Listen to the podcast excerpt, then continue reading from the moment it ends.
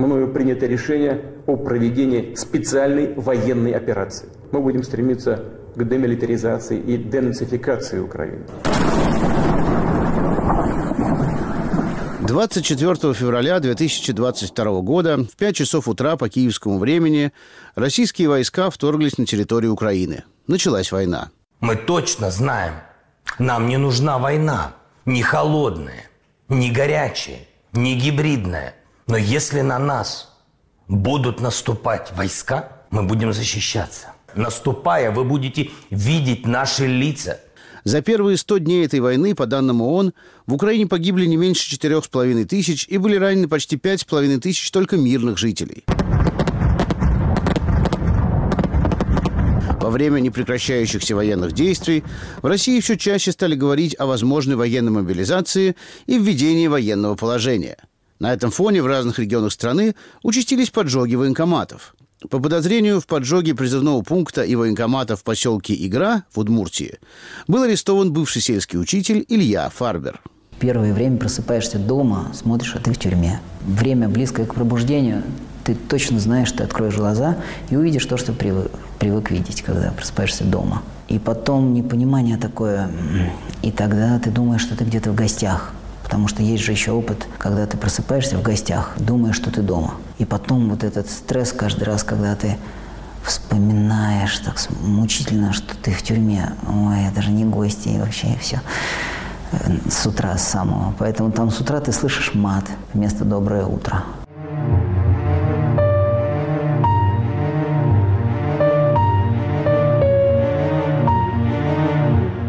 Это второй сезон подкаста «Азбука тюрьмы». И я, его автор и продюсер Виктор Кульганик. Здравствуйте.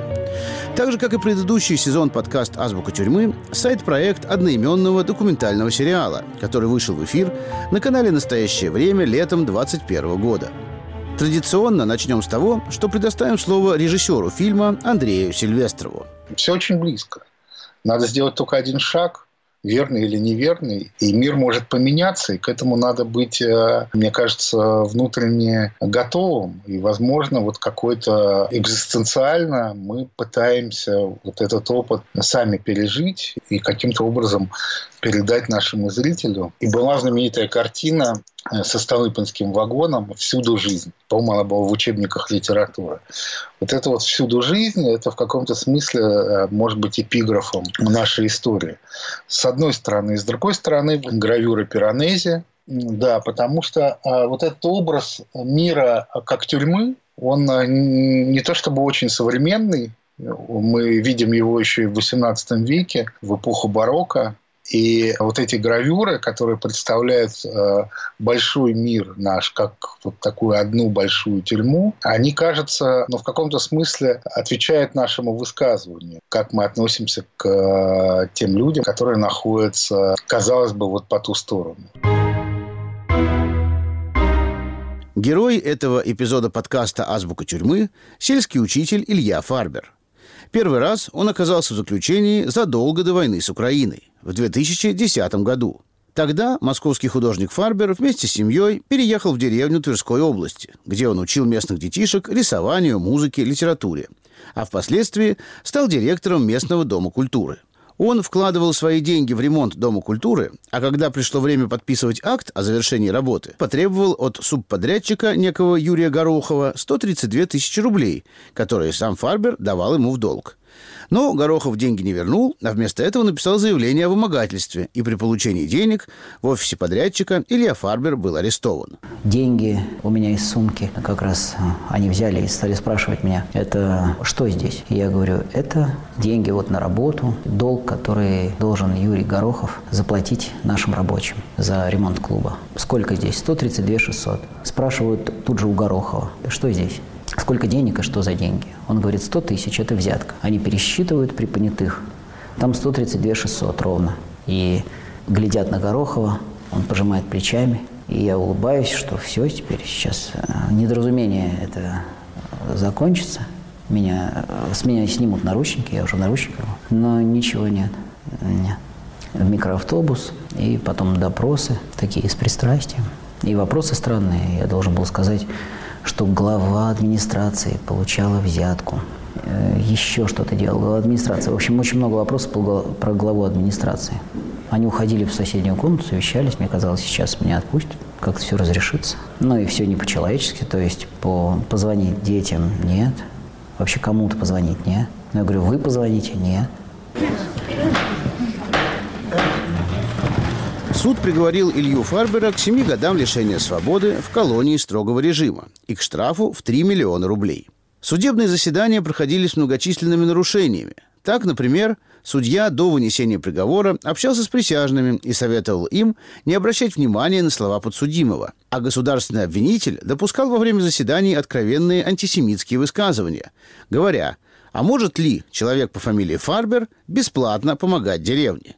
Сам Илья рассказывает, что с момента его задержания в деле фигурировали также сотрудники ФСБ. После меня отвезли на ИВС, изолятор временного содержания. Тоже я воспринимал все как недоразумение. Как будто это временно, вот сейчас все закончится. Ну, разные глупости бывают. Там при мне был скандал, что двое ребят молодых, которые меня привезли, они показали свои корочки, и был нагоняй, нельзя светить. В общем, а там в корочках было написано, что это сотрудники ФСБ. Тот, кто принимал на ИВС, куда-то позвонил, тут же был звонок им. При мне по телефону их громко отчитывали матом, что они неправильно себя ведут. Нельзя показывать эти корочки. А они лежали у меня, эти удостоверения, перед носом на столе. Просто вот смотри, читай. Будучи учителем, Илья Фарбер, даже находясь в заключении, рассматривал свой опыт с точки зрения гипотетической научной работы – я заметил, что все, кто ведет преступный образ жизни, у них у всех отсутствует воображение. Э, можно так сказать, оно почти не развито. Бедное очень воображение. В общем-то, вот это неразвитое воображение, я думаю, привело их в тюрьму. Ну, я так шучу, что если бы я 8 лет просидел, то я бы защитил диссертацию. У меня много писем приходило с тем, что почему бы вам не защитить диссертацию на какую-нибудь тему, пока вы в тюрьме. Вот. Я и говорю, что если диссертацию, то на тему того, как развитие воображения защищает ребенка от будущего неправильного выбора. Развитое воображение – это способность как раз выбирать, а неразвитое не дает такой возможности. Сначала неблагополучная семья, потом двор, плохая компания, и так куда, куда вот несет течение, там и оказывается человек. Таким людям очень плохо. Это одна из пыток для них. Мне было сначала трудно понять, почему это так ужасно. Для меня это было замечательно остаться одному в камере. Это один заключенный попросил нарисовать обнаженную женщину в интересной позе. Это он с трудом выговорил под вечер. Он весь день ходил хмурый и молчал, потому что он ни матом разговаривать не умел вообще. И вот он вдруг произносит фразу, в которой нет ни одного матерного слова, да еще такие слова, как «обнаженная». Вся камера была в шоке. И это очень серьезно было сказано, и это было очень важно для него. А я его, в свою очередь, спросил, зачем тебе рисунок, если можно просто представить. Вот тут он потерялся, потому что он не понимал, что такое представить вообще. Вот это был первый случай, когда я задумался о том, что у них не развито воображение. То есть мне было непонятно, почему он в ступоре. Я ему говорю, что женщина, которая нравится мне, она не обязательно понравится тебе. А он кивал, что понравится. Я ему говорю, что поза только одна, да, будет, если нарисуешь. А представить можно любую, и вообще движение можно представить. И тут у него в глазах было полное непонимание, потому что у него вообще отсутствовал такой опыт. Я вот, кстати, не представляю, если такой человек остается один, какая для него это боль. Поскольку у него вот это непонимание в глазах, которое я видел, на предложение представить, это как будто вот с размаху об стену его ударили, он вообще не понимает, что происходит, и вот как, я не знаю, что за тупик такой. Нет вариантов вообще, поэтому, может, они исходят с ума. А вот изображение на стене, вроде как на плоскости, но для него это какой-то мостик. Поэтому важно заниматься развитием воображения детей. Страна будет другая, в конце концов. Вот эти дома все безобразные, что же от отсутствия воображения? Швейцарский психиатр и педагог, один из основоположников аналитической психологии Карл Густав Юнг, как-то давно написал, что сон – это скрытая маленькая дверь, ведущая в самые потаенные и сокровенные уголки души и открывающаяся в космическую ночь. Именно эту мысль очень ярко иллюстрирует тюремный опыт Ильи Фарбера.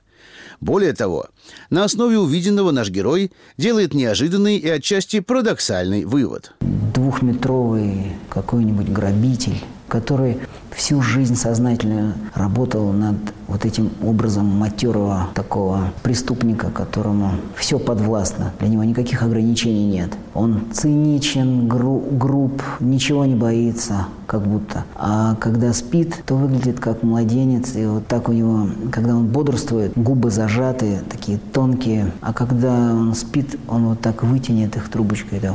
Он посапывает. И мимика детская. Но там все это видишь, потому что пишешь письмо ночью, потому что днем на все времени не хватает ответить, а ночью горит луна. Это так называют светильник над дверью, который горит постоянно. Тоже как один из, из видов пыток, потому что надо надо спать в темноте. Потом еще красный глаз такой в углу, это видеокамера, инфракрасные какие-то там огоньки. Но ты видишь два огонька, два, как будто паук там в углу притаился. Такой свет, что, в общем, можно различить. Хорошо видно, в общем, лица заключенных, и все они э, спят как дети. Что-то бормотать начинает уже совсем другим голосом, не как он разговаривает в обычной жизни, без, без мата, без напускного вот этого баса, вот, а что-то такое детское бормочет, что-то проживает тоже во сне. Да, и ты понимаешь, что тюрьма – это территория, где, в общем, издеваются это над детьми. Хоть они и выглядят как взрослые, а это дети – ну, поэтому и пытки такие детские, вот как в детском саду ставят в угол. Когда-то ставили на горох коленями, да. В тюрьме такое же воздействие, когда надо на ребенка еще какое-то влияние оказать, его избивают. Вот у нас одному заключенному сломали позвоночник. Это ему руки и ноги вытянули вверх, положив на живот. Как-то их э, связывают вместе и прыгают на спине, чтобы хорошо себя вел. Взрослый человек, опять же, он не будет совершать преступлений. Он же взрослый, это же ответственный. А если он э, в размерах увеличился э, с годами, а в душе остался ребенком, вот ему хочется, как в детстве, конфетку стянуть, только уже не конфетку, а что-то более существенное. Любая безответственность это, – это же прерогатива детей. Это они безответственные. Им, им можно. То есть размеры, вот этот галстук, костюм, это же не говорит о том, что ты взрослый. Если ты продолжаешь э, думать о том, как, как из пистолета пострелять, поиграть в войнушку, то ребенок ты просто остался ребенком. Невозможно анализировать психологический возраст человека в отрыве от его хронологического возраста. Герой этого эпизода подкаста «Азбука тюрьмы» Илья Фарбер, рассказывая о разнице восприятия тюрьмы между 40-летними и 20-летними, процитировал фразу из фильма «Москва слезам не верит». А ты переменилась, Катерина. Раньше ты не была такой жестокой. Учителя хорошие были. А ты не грусти. Все еще будет хорошо, поверь мне. В 40 лет жизнь только начинается, это уж я теперь точно знаю. Да, в 40 лет ты это понимаешь, да, что э, жизнь только начинается. Самые буйные заключенные 20-летние, они даже физически тяжелее всего переносят на заключение, вот это вот запирание в клетку. Они воют, как волки. Вот их когда запирают, этих мальчишек, в камеру одиночную, они, прям ты слышишь вой, э, он весь коридор его слышит. Это пытка для всех. Он как зверь прям царапается в дверь, просит его оттуда вытащить или убить. Несмотря на всю жестокость и бесчеловечность российской системы исполнения наказаний, Илье Фарберу и в тюрьме удалось увидеть не только садистов и маньяков. Ну, там есть зато святые люди, которые, понимая, где они оказались, понимая то, как устроена эта система, своей добротой, своим вот этим служением свету вселяют надежду вот, тем, кому она нужна. Кто отчаивается, того поддерживает. Я не знаю, есть места, где таких людей нет, вот таких святых. Ну, вот там есть. Среди всеновцев, да. Причем не, не только среди женщин, среди мужчин. Там, правда, все сдержаннее, но ты по взгляду понимаешь. Даже потому, как этот дежурный открывает дверь. Там есть такое выражение «взорвать тормоза». Вот оно не случайно такое драматичное. Это тормоза – это дверь, а взорвать – это открыть. Такой лязг стоит. Это тоже бьет сильно по психике. Так открывается дверь, что все это каждый раз какой-то рок – даже кормушка открывается с таким грохотом, с таким лязгом.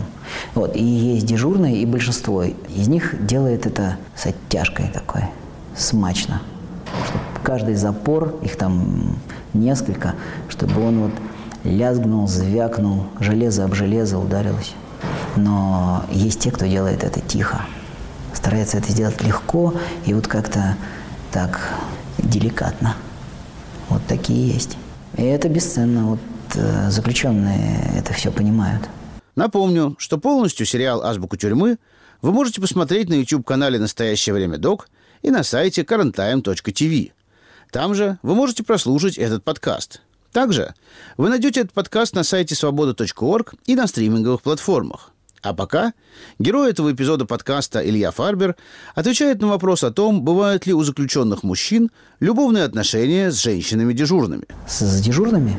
Романы у заключенных, конечно только воображаемые они все. Вот тут как раз воображение включается. У каждого заключенного со всеми дежурными романы. Но в СИЗО номер один настоящих романов, невоображаемых, о них только ходят легенды, как в пионерском лагере тебе расскажут, там, что такую-то дежурную уволили, разжаловали там, и так далее за то, что, за связь с заключенным из серии восточных сказок, что они, мол, там где-то в боксе встречались, и она его выводила из камеры, вот, влюбилась без памяти. Не, Туда идут только те вот дежурными работать, кто как-то так основательно думает о ближайшем будущем своем, вот об этой пенсии, какие там романы. Сразу все на смарку. Перспектив никаких, а они вот именно отличаются навязанным этим видением своими родителями.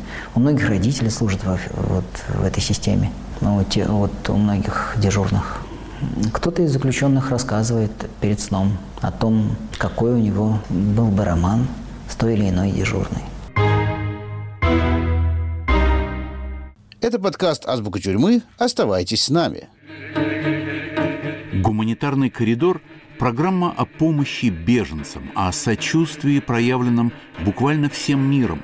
Узкий поначалу гуманитарный коридор расширился до размеров истинной человечности. Подкаст «Гуманитарный коридор» – Ведущие Игорь Померанцев и Иван Толстой. Слушайте в Apple Podcast, Google Podcast, Spotify, Яндекс Музыка и на других подкаст-платформах. Страх – одна из самых сильных и мифологизированных эмоций человека.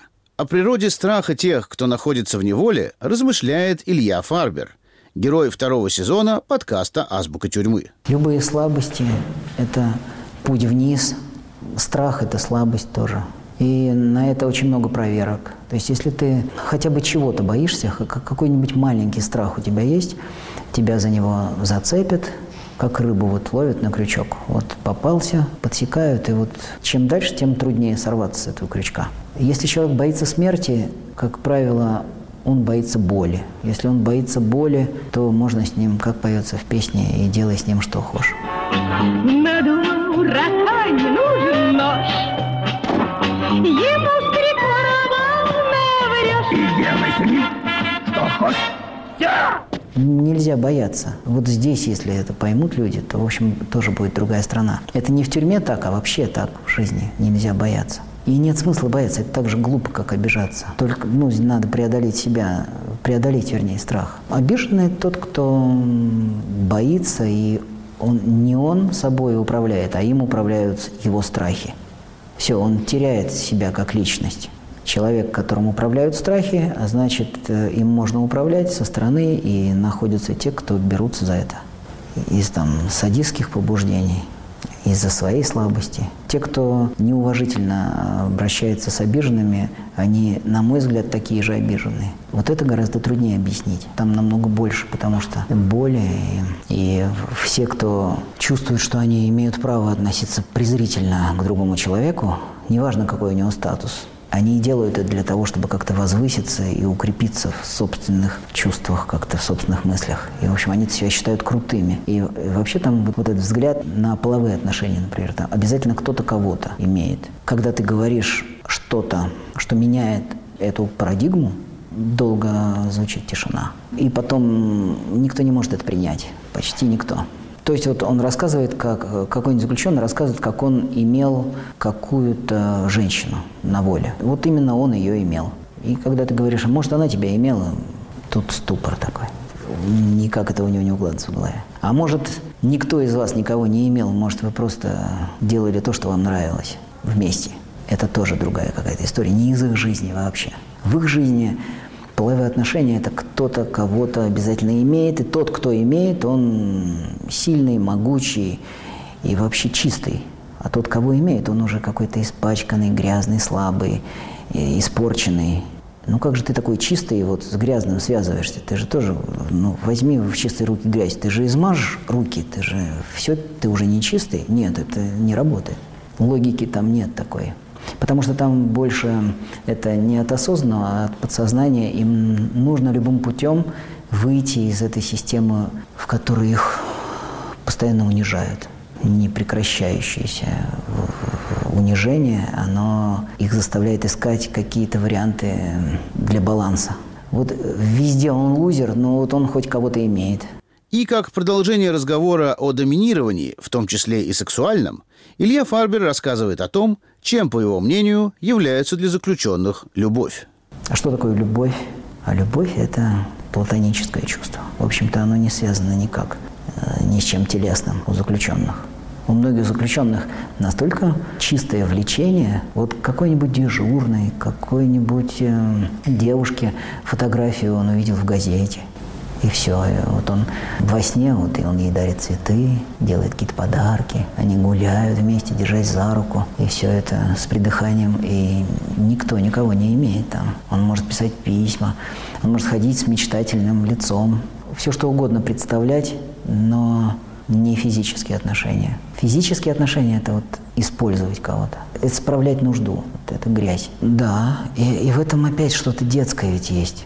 Относясь так к любви, они же вообще... Тут же нет мысли о детях совсем. Как это может быть грязью? Это продолжение рода, да? А об этом нет мыслей.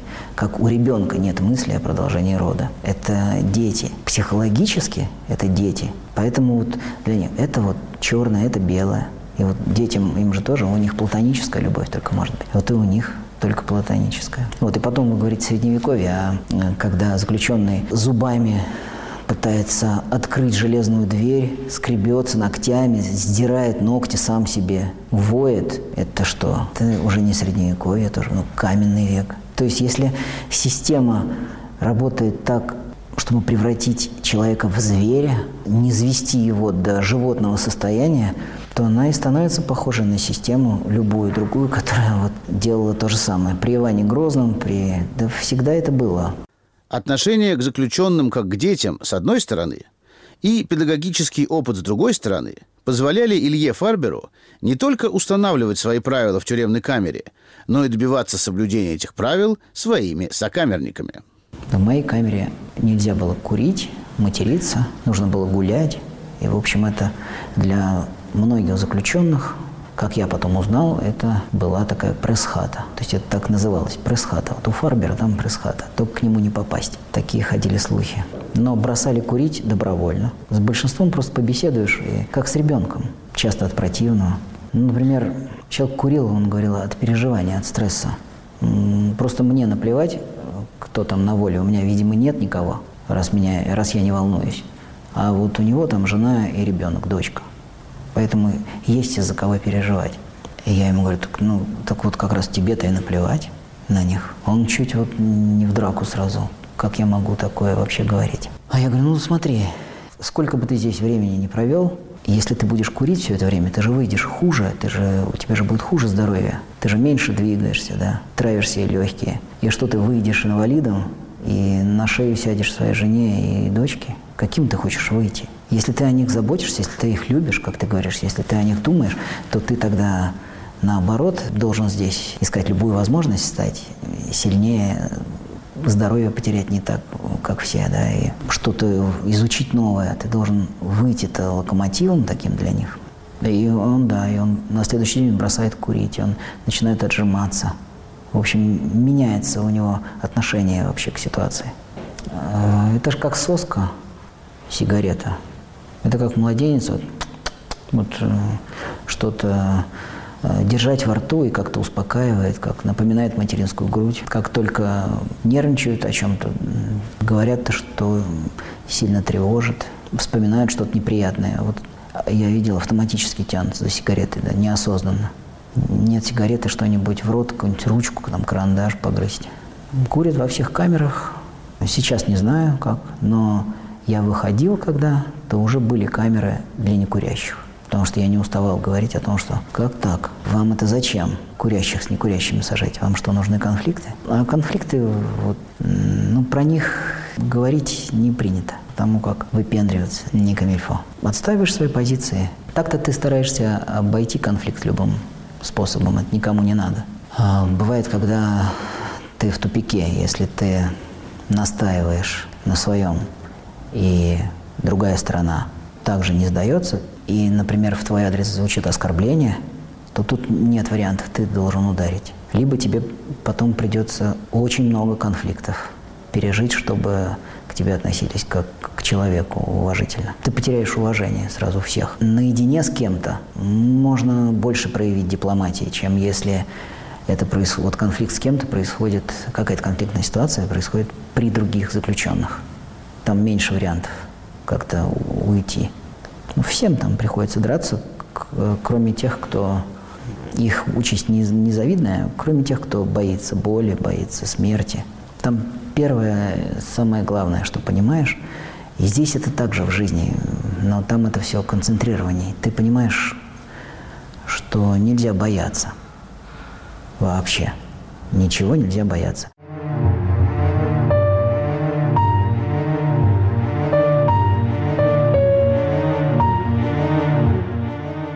С вами был Виктор Кульганик и подкаст «Азбука тюрьмы» – сайт-проект одноименного документального сериала, который вышел летом 2021 года на канале «Настоящее время».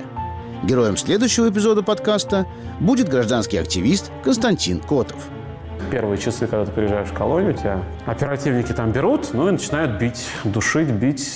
И говорят при этом, вот, теперь ты понял, где ты оказался. Напомню, что сериал «Азбука тюрьмы» вы можете посмотреть на YouTube-канале «Настоящее время док» и на сайте currenttime.tv. Там же вы можете прослушать и подкаст «Азбука тюрьмы». Слушайте этот подкаст на сайте свобода.орг. Кроме этого, слушайте наш подкаст в iTunes, Spotify, SoundCloud и на других стриминговых платформах. До свидания.